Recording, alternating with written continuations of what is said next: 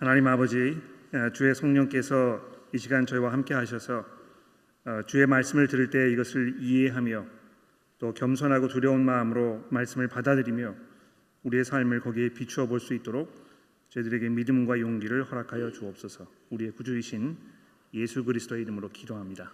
아멘. 어, 지난주까지 네 번에 걸쳐서 고린도전서의 말씀을 살펴보았습니다. 이제 오늘 다섯 번째 시간이 되겠는데요. 어, 오늘 설교를 마지막으로 이 고린도 시리즈는 이제 일단 매듭을 짚고 우리가 다음 주부터는 8주에 아, 걸쳐서 마태복음 23장, 24장, 25장의 말씀을 살펴볼 예정에 있습니다.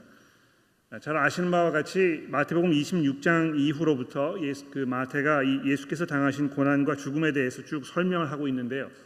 아, 그 일이 일어나기 전에 바로 그 직전에 예수께서 이 죽음을 준비하시면서 무슨 생각을 하셨는지 또 무엇을 말씀하셨는지 이런 것들을 돌아보는 굉장히 중요한 그런 시리즈가 될 거라고 생각이 됩니다. 어, 여러분들이 그 성경 봉독표를 통해서 지금 그 이사야서를 읽고 계시겠습니다만 이 주보 뒷면에 인쇄되어 있는 그 설교 계획표를 보시면서 이 마태복음 23장부터 25장까지의 말씀을 천천히 돌아보시는 것이 매우 유익한 그런 그 시간이 되지 않을까 생각을 합니다. 저희가 자세하게 이 내용을 살펴보기 위해서 아, 이 본문 말씀을 굉장히 짧게 짧게 잡았기 때문에 아, 여러분 뭐 크게 부담 갖지 아니하시고 이 말씀을 읽으실 수 있을 거라고 생각이 됩니다. 참고해 주시면 아, 좋겠습니다. 에덴 동산에서 아담과 하와가 편안한 삶을 살고 있었을 때에 사탄이 그에게 다가가서 참되신 하나님의 말씀과 그분의 그 선하신 뜻을 의심하도록 유혹하지 않았습니까? 아, 그 사탄이 지금도 우리가 하나님으로부터 벗어나서 우리 자신을 키우고 또 우리의 이 능력과 지혜를 신뢰하기 시작할 때에 비로소 우리가 참 자유와 행복을 누릴 수 있다 이런 거짓말로 끊임없이 우리 그리스도인들을 포함한 모든 인간들을 유혹하고 있습니다. 예수께서 요한복음 8장 44절에서 이 사탄은 그 속에 진리가 없고 진리와 아무런 상관이 없는 거짓말쟁이라고 거짓의 아버지라고 이렇게 경고하고 계셨는데도 불구하고 우리 인간들이 그 경고를 무시하고 사탄의 말을 덥석 받아먹은 것입니다. 이 참되신 하나님을 의지하는 대신 허황되고 부질없는 이런 것들을 쫓아 붙잡으려고 헤매이면서 또 그것을 믿고 의지하려는 이런 어리석음에서 헤어나지를 못하고 있다는 것이죠. 가령 예를 들어서 성경이 우리에게 뭘 말씀하고 있습니까? 이 부에 처할 줄도 알고 가난에 처할 줄도 아는 이 자족함 속에 누리는 그런 그 복된 삶에 대해서 말씀하고 있지만 우리가 그런 것보다는 이 경제적인 여유를 확보하는 것이 행복의 지름길이라고 이렇게 굳게 믿고 있는 것입니다. 그래서 타고 다니는 차라든지 입고 있는 옷이라든지 또 돌, 이 가지고 다니는 가방이라든지 내가 살고 있는 동네라든지 이런 것이 이 사람의 존재 가치를 계산하는 그런 기준으로 이렇게 받아들여지고 여겨지고 있습니다. 직업을 통해서 삶의 목적과 의미를 찾을 수 있을 것이라고 믿기 때문에 여성분들의 경우에 이 가정에서 헌신하는 것은 인생을 낭비하는 것이라고 이렇게 생각하는 경우가 있습니다. 언제부턴가 이 전업주부라는 이런 말이 자신을 비하하는 말로 받아들이기 시작한 것입니다. 남자들의 경우에도 이 계급, 이 직업을 계급화 시켜가지고 서로의 능력과 가치를 비교하는 기준으로 여기면서 내가 이 패킹 오더 어디에 와 있는가에 따라서 스스로에 대해서 우쭐해하거나 또는 자신을 굉장히 비참하게 여기는 경우도 있습니다. 자녀들의 학업 성적을 부모가로서 누리는 인생의 최고의 목표로 여기기 때문에 학부모들 사이에서도 이 자녀들의 학업 성적 순위에 따라서 이 계급이 자연스럽게 형성됩니다. 성적이 뛰어난 학생들의 부모님들은 이 한없는 성취감과 또 우월감을 느끼게 되고 그렇지 못한 부모님들께서는 마음속에 이 불, 원망과 불만과 또 불안함, 분노가 점점 점점 쌓여가는 것을 우리가 보게 되고 그런 가운데에서 이 자녀와 부모의 관계가 점점 망가져가는 것을 우리가 또 보게 되지 않습니까? 결국 우리 한국 사람들에게는 너무 이 친숙하고 익숙한 이 학연, 지연, 혈연 이러한 것들이 따지고 보면 인간의 이 죄악된 습성을 더욱 부추기는 그런 촉매 역할을 하고 있는데도 불구하고 우리가 살아가면서 이런 것을 우리 삶 속에서 끊어버릴 수 없다고 우리 스스로 정당화하면서 계속해서 여기에 매달리고 또 거기에서 조금 더 앞서 나간 것처럼 느껴지면 마치 내가 삶에 많은 것들을 이룬 것처럼 이렇게 스스로 자만하게 되는 것입니다. 이런 상황으로부터 벗어나는 유일한 길은 그리스도인이 되는 것입니다. 예수께서 말씀하시기를 진리가 너희를 자유케 하리라 이렇게 말씀하셨는데 이 복음이 우리들에게 우리 자신들을 이 세상을 전혀 새로운 시각으로 바라보고 이해할 수 있도록 인도해 줍니다. 그렇지 않습니까? 이 복음을 통한 시각의 변화는 예수께서 나의 구주이시라는 것을 믿음으로 고백하는 순간 단번에 일어나는 변화입니다만 동시에 그 시각의 변화는 이 삶의 모든 부분들에 적용되는 데 있어서 상당히 오랜 또 아, 각고의 그런 아, 노력과 수고를 필요로 하는 이런 변화의 과정임에 분명합니다. 그러니까 우리가 어떻게 살아야 되는지 분명히 알고 있는데도 불구하고 우리 옛 습성을 잘 버리지 못하고 또 거기에 오랫동안 젖어 살아왔기 때문에 이 새로운 시각, 새로운 생각을 삶에 적용하면서 그대로 살아가는 것이 그렇게 쉬운 일이 아니라는 것입니다. 그래서 아, 이 그리스도를 우리의 구주라고 고백하는 이 그리스도인들의 이 모임인 교회 안에서도 우리가 종종 아, 그리스도인답지 못한 또 그리스도인에게는 합당하지 않은 이런 그 생활 모습, 사고 방식 아, 이런 것들을 우리가 종종 바라보게 되는데요. 고린도 교회에서 그러한 일이 비일비재하게 일어났던 것이 분명합니다. 사도 바울이 고린도 교회 성도들을 여러분들 1장 말씀해 보시면 이 성도들이라고 부르고 있지 않습니까? 이 예, 고린도에 있는 하나님의 교회 곧 그리스도 예수 안에서 거룩하여지고 성도라고 부르심을 받은 자들과 또 각 처에서 우리 주 예수 그리스도와 이 이름을 부르는 모든 사람들에게 내가 편지한다 이렇게 얘기하면서 아, 그들이 하나님 앞에서 누리는 이 놀라운 그런 특권과 그들의 이 그 구별됨 아, 이런 것을 말씀하였는데도 불구하고 고린도 교회 성도들이 아, 자기의 그 고백과 이렇게 잘 매치가 되지 않는 이런 삶의 모습을 살아가면서 사도 바울이 그들에게 여러분들은 아직도 육신에 속한 사람들처럼 이렇게 살고 있습니다. 아주 날카롭게 지적을 하고 있는 것입니다. 그러니까 우리가 이 고린도 전서의 말씀을 읽으면서 이것이 이제 우리에게 어떤 그 거울의 역할을 하지 않습니까? 그렇죠? 우리가 예수 그리스도를 구주라고 고백하고 있지만 혹시 우리가 우리 삶 속에서 우리 생각 속에서 우리의 어떤 그 라이프 스타일에서 우리의 이 추구하는 그 삶에 지향하는 그런 모습 속에서 아직도 육신에 속해 있는 것과 같은 이 세상에 있는 것이 마치 우리에게 가장 좋은 것인 것처럼 이렇게 이해하는 그런 모습으로 살아가고 있는 것은 아닌지 우리가 돌아보지 않을 수가 없는 것입니다.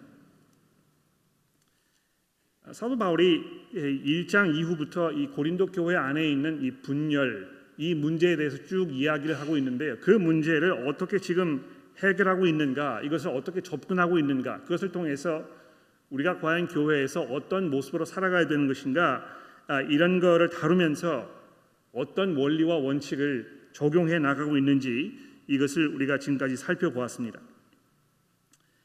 아, 오늘 본문 말씀인 이 4장 6절 말씀에 보시면 사도 바울이 고린도 교회 성도들을 향하여 이렇게 말씀합니다. 내가 너희를 위하여 이 일에 나와 아볼로를 들어서 본을 보였으니 이는 너희로 하여금 기록된 말씀 밖으로 넘어가지 말라 한 것을 우리에게 배워서 서로 대적하여 교만한 마음을 가지지 말게 하려 함이니라. 그러니까 이것이 이 사도 바울의 근본적인 그 목적입니다. 그렇죠? 교회 안에서 성도들끼리 아, 그리스도인다운 방법으로 서로를 대하고 바라보지 못하고 아직도 육에 속한 사람처럼 세상적인 방법으로 서로를 비교하고 또 이렇게 생각하면서 결국에는 서로를 대적하면서 자신을 부풀리고 그리해서 교만한 마음을 가지게 되고 서로를 정죄하고 미워하게 되고 시기하고 질투하게 되는 이런 상황으로부터 벗어나게 되는 것을 사도 바울이 지금 아, 기도하고 있는 것입니다. 사실 우리가 우리의 삶을 이 세상적인 기준으로 잣대로 이렇게 비교해 보면 우리 가운데 원망과 또 시기와 질투와 불안과 이런 것이 자리할 수밖에 없습니다. 그렇지 않습니까? 누가 좀 더 좋은 차를 타고 있는가? 누가 좀 더 멋있는 옷을 입고 있는가? 누가 좀 더 좋은 지역에 있는 아름다운 집에 살고 있는가? 누가 자녀 교육을 잘 시켜서 그 자녀들이 좋은 학교에 다니고 좋은 직장에 다니고 있는가? 아, 이런 거를 자꾸 돌아보게 되면 아, 뭐 자기보다 못한 수준에 있는 사람들 내려다보았을 때는 좀 우쭐해지는 마음이 생기고 자기보다 훨씬 위에 있는 사람처럼 이렇게 보게 되면 거기에 대해서 시기하고 원망하는 마음이 생기게 되고 그래서 그 가운데에서 분명히 이 분열이 일어날 수밖에 없게 되어 있는 것입니다. 고린도 교회 성도들이 이 세상적인 그런 기준 우리 한국 사람들이 말하는 학연이라든지 지연이라든지 뭐 이런 것들을 통해서 누가 앞서 있는가, 누가 더 잘났는가, 아, 자꾸 이런 걸 생각하면서 서로를 정죄하게 되는 것입니다.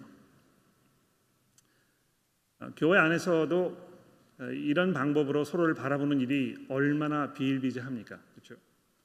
교회에서 뭐 이 리더들을 우리가 뽑을 때에 장로를 선출할 때에 어떤 분들이 주로 어, 이렇게 선출이 되는 것입니까? 재력이 풍부하거나 또는 세상적인 어떤 그 인정을 많이 받았거나 그래서 학식이 풍부하거나 뭐 인생에 많은 것을 경험했다거나 사람들에게 이 칭송을 받을 만한 일을 했다거나 이러한 분들이 자동적으로 사람들 안에서 교회 안에서 인정을 받게 되고 그래서 그런 분들이 자기가 일생에 살아온 어떤 삶의 철학에 의해서 어, 일구어 놓은 그런 것들을 근거로 하여 교회의 이 리더십을 가지, 가지게 된 이후에 그러한 방법을 그대로 교회에 적용하여 하나님의 말씀으로 교회가 다스려지지 못하고 자기의 그 성공한 방법, 자기의 방식 아, 이런 것들로 교회가 자꾸 운영되도록 우리가 교회를 방치해 두는 이런 상황들이 안타깝지만 아주 자주 일어나는 것을 우리가 자주 목격하게 되는 것입니다. 그러나 이 고린도 전서의 말씀을 통해서 우리가 바라보게 되는 이 사도 바울의 그 삶의 모습과 그분께서 자기의 사역을 어떻게 진행해 왔는지 이런 내용들을 돌아보게 되면 우리가 어떻게 우리의 삶을 살아야 될지에 대해서 반성하고 회개하면서 우리 스스로를 돌아보지 않을 수 없게 되는 것입니다.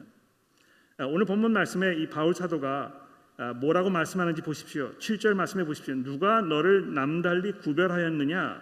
내게 있는 것 중에 받지 아니한 것이 무엇이냐? 내가 받은즉 어찌하여 받지 아닌 것 같이 자랑하느냐? 자, 이 세 가지 질문을 지금 이렇게 연달아서 속사포처럼 이렇게 쏟아내고 있는데요. 여러분 이거는 이제 영어로 얘기하면 rhetorical question입니다. 그렇죠? 이 rhetorical question이 뭡니까? 아, 이 질문해 보나 마나 답이 뻔한 것을 이렇게 물어보면서 그것을 통해서 상대방에게 약간 그 꾸지람조의 이야기를 이렇게 하는 그러니까 그런 그 커뮤니케이션 방식 아닙니까? 그렇죠? 그래서 사도 바울이 지금 이 다 이 그 내용을 적었을 때 이것을 읽는 사람들이 이걸 보고서는 금방 답이 무엇인지를 확인할 수 있어야 할 것입니다. 그렇죠? 누가 너를 남달리 구별하였느냐 하는 이 7절의 답에 대한 이 질문에 대한 답이 무엇이겠습니까? 여러분 옆에 계시는 분하고요. 한번 답을 말해 보시겠습니까? 누가 너를 아, 구별 남달리 구별하였느냐 여기에 대한 답이 무엇입니까?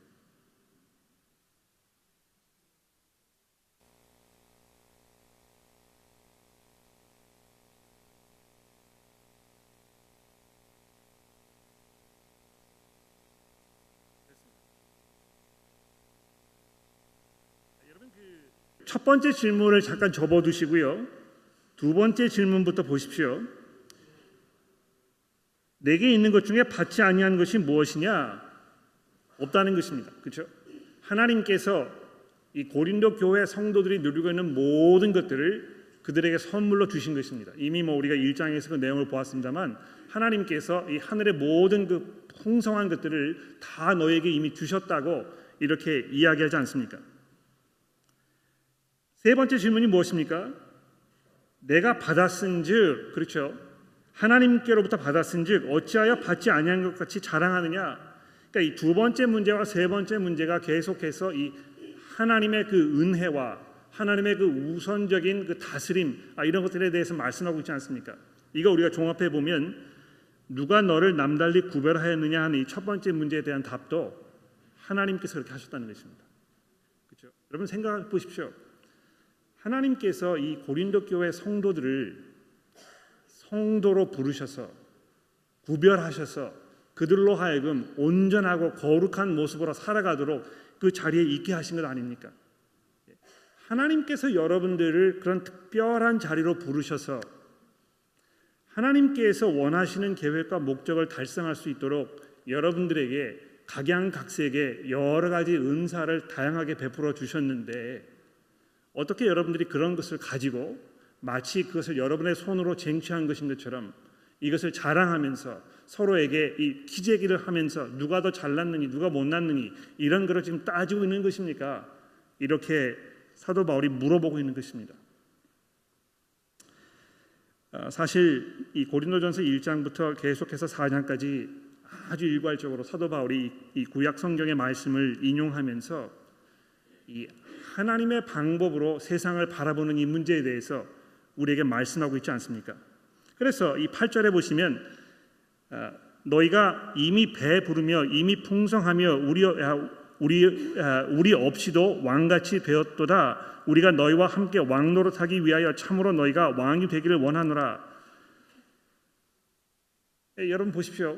이 고린도 교회 성도들이 하나님께서 주신 이 모든 은사와 은혜들을 가지고 이것을 감사하는 마음으로 겸손하게 서로를 섬기면서 이 하나님의 뜻과 계획을 이 땅에 완성하기 위하여 서로 협력하는 이런 관계에 있기보다는 이런 것을 가지고 뭐이 그 포만감을 느끼고 자만하게 되고 그렇지 못한 사람들 내려다보면서 서로를 정죄하고 누가 더 잘났느니 못났느니 이런 것을 따지는 이것이 얼마나 어리석은 일인지에 대하여 사도 바울이 아주 이, 이 비꼬는 조로 지금 고린도 교회 성도들 이 야단을 치고 있는 것입니다.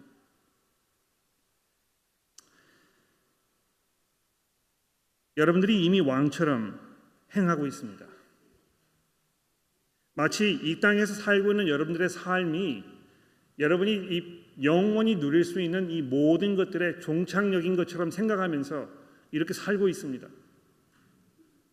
오히려 예수 그리스도께서 나타나셔서 우리의 이 삶의 이 근본적인 그런 문제들을 해결해 주실 날이 오게 되어 있는데도 불구하고 여러분들이 그것을 망각한 채 마치 지금 누리는 이 땅에서의 삶이 우리의 모든 것인 것처럼 여기에서 어떻게 해서든지 간에 내가 좀 더 많은 것을 얻고 이루고 누리고 성취하려는 이런 욕심으로 살아가고 있는 것입니다. 이렇게 바울이 안타깝게 이야기하고 있지 않습니까? 여러분 이 1장에 다시 와 보십시오. 아, 지금 이, 1장 7절 말씀에서 너희가 모든 은사의 부족함이 없이 우리 주 예수 그리스도의 나타나심을 기다림이라 이렇게 이야기하면서 이 성도의 삶에 대하여 지금 이야기하고 있지 않습니까? 우리가 살고 있는 이 삶의 기본적인 목적이 무엇입니까?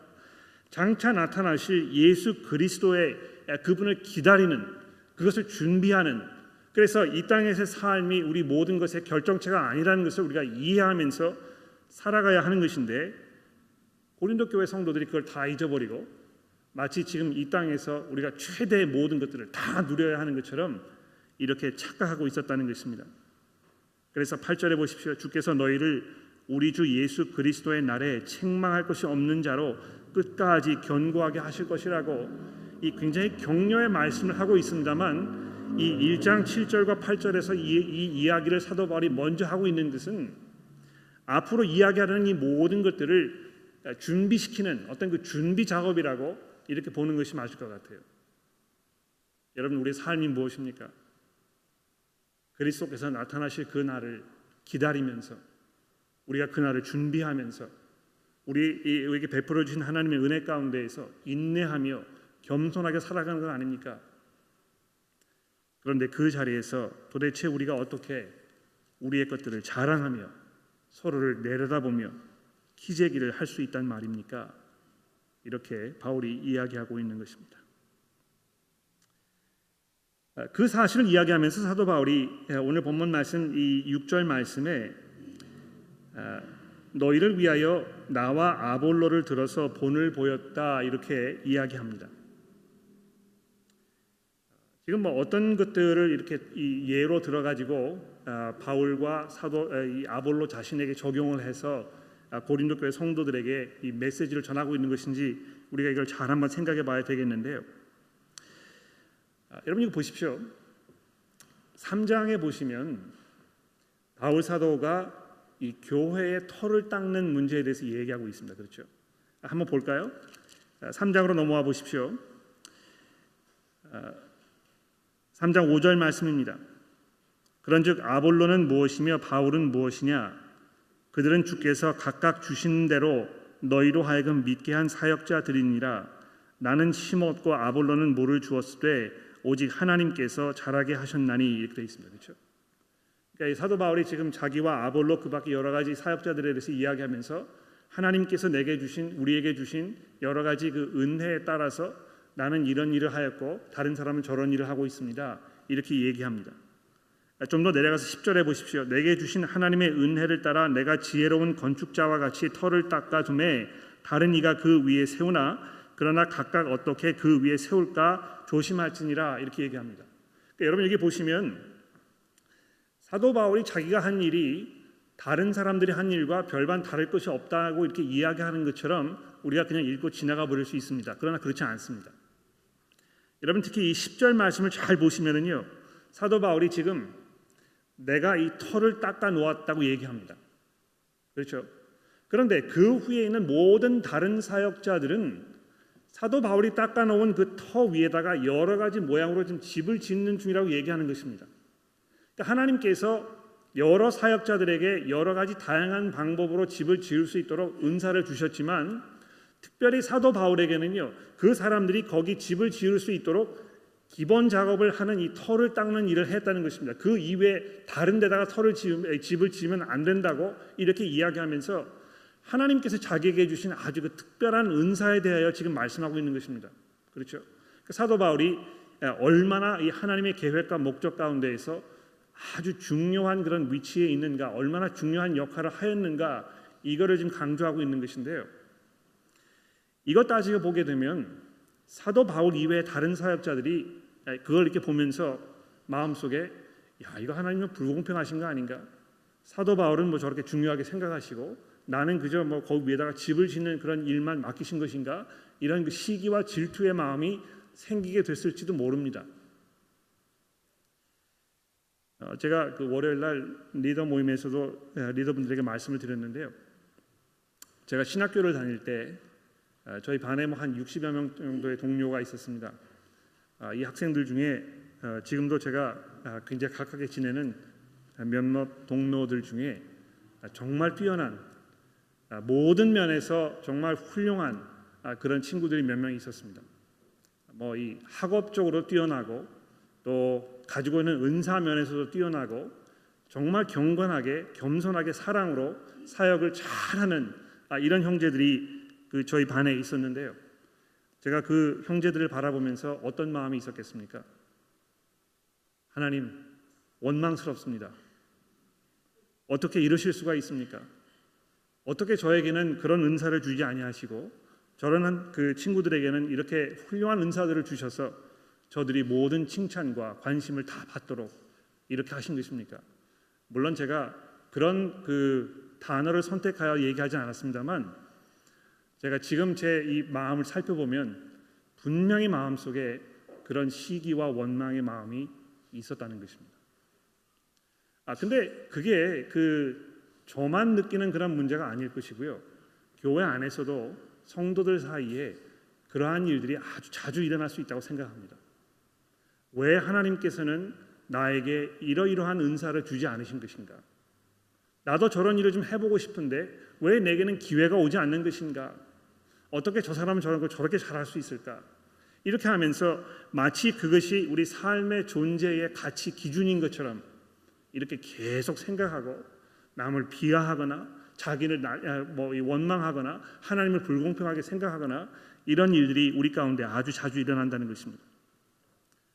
아, 그런데 사도 바울이 지금 자기의 사역 이런 것을 설명하면서 또 자기와 함께 동역했던 여러 동역자들과의 관계를 설명하면서 여러분 하나님께서 하나님의 그 특별한 지혜와 은혜에 따라서 우리 각 사람에게 하실 일들 다 맡겨 놓으신 것이고 우리가 해야 할 일은 우리에게 주신 그 은혜를 따라서 우리에게 주신 대로 신실하게 맡겨진 일을 잘 감당하면 되는 것입니다. 이것이 성숙한 그리스도인의 삶의 모습이고 이것이 하나님의 은혜를 기억하며 살아가는 성도들의 참된 모습인 것입니다. 이렇게 이 고린도 전서의 말씀을 통하여 우리에게 격려의 말씀을 주고 있지 않습니까? 그런데 아직도 육신에 속한 사람들처럼 생각하는 성숙하지 못한 그리스도인들은 이 교회에서 신앙생활을 하면서 마치 그것이 이 땅에서 누리는 모든 축복과 또 하나님의 은혜를 지금 만끽해야 하는 것처럼 이렇게 생각하면서 이 그리스도인의 삶의 기본적인 모습을 망각하고 곁길로 나아가는 이런 모습을 우리가 보게 되지 않습니까? 거기에 대하여 사도 바울이 자기 자신의 모습을 아, 비추어 보면서 구절 말씀부터 이렇게 얘기합니다. 구절 말씀 보십시오. 내가 생각하건대 하나님이 하나님이 사도인 우리를 죽이기로 작정된 자 같이 끄트머리에 두셨음에 이렇게 되어 있습니다. 우리는 세계 곧 천사와 사람들에게 구경거리가 되었노라. 우리는 그리스도 때문에 어리석으나 너희는 그리스도 안에서 지혜롭고 우리는 약하지만 너희는 강하고 너희는 존귀하게 스스로 생각하지만 우리는 비천하여 바로 이 시각까지 우리가 줄이고 목마르며 헐벗고 매맞으며 정처 없고 또 수고하여 친히 손으로 일을 하며 모욕을 당한즉 축복하고 박해를 받은즉 참고 비방을 받은즉 권면하니 우리가 지금까지 세상의 더러운 것과 만물의 찌꺼기 같이 되었도다. 이것이 사도 바울이 하나님의 그 사도로 부르심을 받은 자기의 삶과 또 그 일을 함께 하기 위하여 초대받은 모든 사역 동역자들의 그 모습을 지금 설명하는 설명의 방법입니다.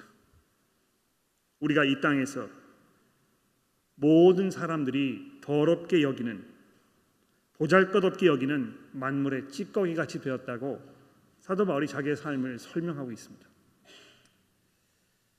근데 여러분 뭐 제가 여러 번 이 사실을 말씀드립니다만 이것이 예수를 따라가는 모든 사람들이 피할 수 없는 삶의 기본적인 모습인 것입니다. 예수께서 이 땅에서 종의 모습으로 살아가시면서 모든 사람들의 이 죄를 대속하시기 위하여 사람들로부터 멸시를 받으시고 천대를 받으시고 결국은 버림을 당하여 가장 비참한 모습으로 이 땅에서 십자가 위에 자기의 목숨을 내어 놓지 않으셨습니까? 그리고 예수께서 그러한 삶에 대하여 자기 그, 그 사역에 대해서 말씀하시면서 누구든지 나를 따라오려거든 자기를 부인하고 제 십자가를 지고 나를 따라오라고 이렇게 말씀하셨는데 이것이 그저 비저 아, 비단 복음 사역을 감당하는 사람들에게만 해당되는 이런 삶의 모습이 아니고요. 그리스도를 따라가는 모든 사람들에게 동일시되는 이 삶의 모습인 것입니다. 우리가 잘 아는 이 번영 신학 또 은사주의 교회 뭐 이런 그 신학적인 배경뿐만 아니더라도 인간의 본성 이 본성 안에는 정말 이 땅에서 잘 먹고 많은 것을 누리면서 편안하게 떵떵거리면서 자랑하면서 살고 싶은 그런 많은 욕망이 자리하고 있는 게 분명합니다. 우리는 오히려 우리의 신앙을 그러한 우리의 욕망을 더 결실화 시켜주는 아, 그런 그 방법으로 생각하면서 우리가 열심히 하나님을 믿었을 때에 많은 복을 누리고 이 땅에서 행복하게 살아갈 것이라고 이렇게 우리 자신을 계속 기만하고 있는 것입니다. 그러나 바울 사도가 우리에게 뭘 말씀하고 있습니까? 누구든지 경건하게 살고자 하는 사람은 이 땅에서 고난을 당할 것이라고 말씀하지 않습니까? 그러니까 우리가 오늘 이 고린도 전서의 말씀을 돌아보면서요. 과연 우리가 그러한 삶을 살, 살 그런 그 용기와 마음의 의지와 결단이 지금 되어 있는 것인가 이런 것을 돌아보아야 하겠습니다. 우리가 기도하면서 정말 복음을 위하여 우리가 피할 수 없는 그런 수고와 어려움과 희생과 헌신 이런 것들을 감당하는 이런 십자가를 짊어지고 가는 그런 삶의 모습을 우리가 살 그런 이 의지와 믿음이 있는가 이런 것을 돌아보아야 한다는 것입니다. 내가 과연 기도 시간에 무엇을 위하여 기도하고 있는가? 하나님께서 나를 위하여 무엇을 해 주시기를 내가 지금 기도하고 있는가? 이런 것을 돌아보면 우리가 정말 그리스도의 제자로서 이 땅에서 살아가야 할 삶을 잘 살아가고 있는지를 우리가 볼, 아, 바라볼 수 있게 될 것입니다. 마지막으로 아, 여러분 그 오늘 본문 말씀의 맨 마지막 부분인 사도 바울의 이 16절 말씀부터 보시면 14절 말씀부터 보시면 사도 바울의 근본적인 목적이 무엇입니까? 내가 여러분들을 부끄럽게 하려고 이것을 쓰는 것이 아니라 오직 너희를 내 사랑하는 자녀같이 권하려 하는 것이라 이렇게 이야기하면서 아, 정말 부드러운 마음으로 또 겸손한 마음으로 이 고린도 교회 성도들을 향하여 자기를 본받으라고 이렇게 말씀하고 있습니다. 교회 안에서 리더십을 가지고 있는 사람들은 교회에는 다른 성도들을 향하여 여러분 제가 그리스도를 섬기면서 살아가고 있는 이 삶의 모습을 보시면서 저를 본받으십시오. 이렇게 이야기할 수 있는 분들이어야 할 것입니다. 이것은 자기를 내세우거나 자기의 어떤 뭐 경건함 이런 것을 자랑하기 위하여 이렇게 이야기하는 것이 아니고요. 여러분 그 17절 말씀해 보시면 보십시오. 이로 말미암아 내가 주 안에서 내 사랑하고 신실한 아들 디모데를 너희에게 보내었으니 그가 너희로 하여금 그리스도 예수 안에서 나의 행사 곧 내가 각 저각 교회에서 가르치는 것을 생각나게 하리라 이렇게 이야기하고 있는데요. 사도 바울이 지금 기본적으로 자기가 얼마만큼 예수 그리스도를 바라보면서 그분을 본받고 그분을 위한 삶을 살고 있는가 이것을 지금 이야기하고 있는 것입니다. 나의 그러한 모습을 본받으라는 것입니다. 교회에서 리더의 이 역할을 해야 할 사람을 뽑으면서 이 사람이 얼마만큼 사회적인 동망이 있는가, 얼마나만큼 사회에서 인정을 받았는가, 이 사람이 얼마만큼 재력이 있는가, 얼마나만큼 학식이 많은가 이런 걸 따지면서 마치 그 사람이 교회에 아버지와 같은 역할을 할 것이라고 기대하는 것은 대단한 오해이며 치명적인 실수라고 생각합니다.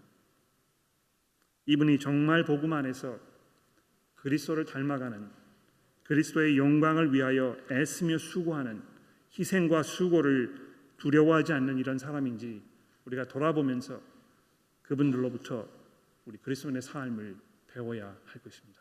기도하겠습니다.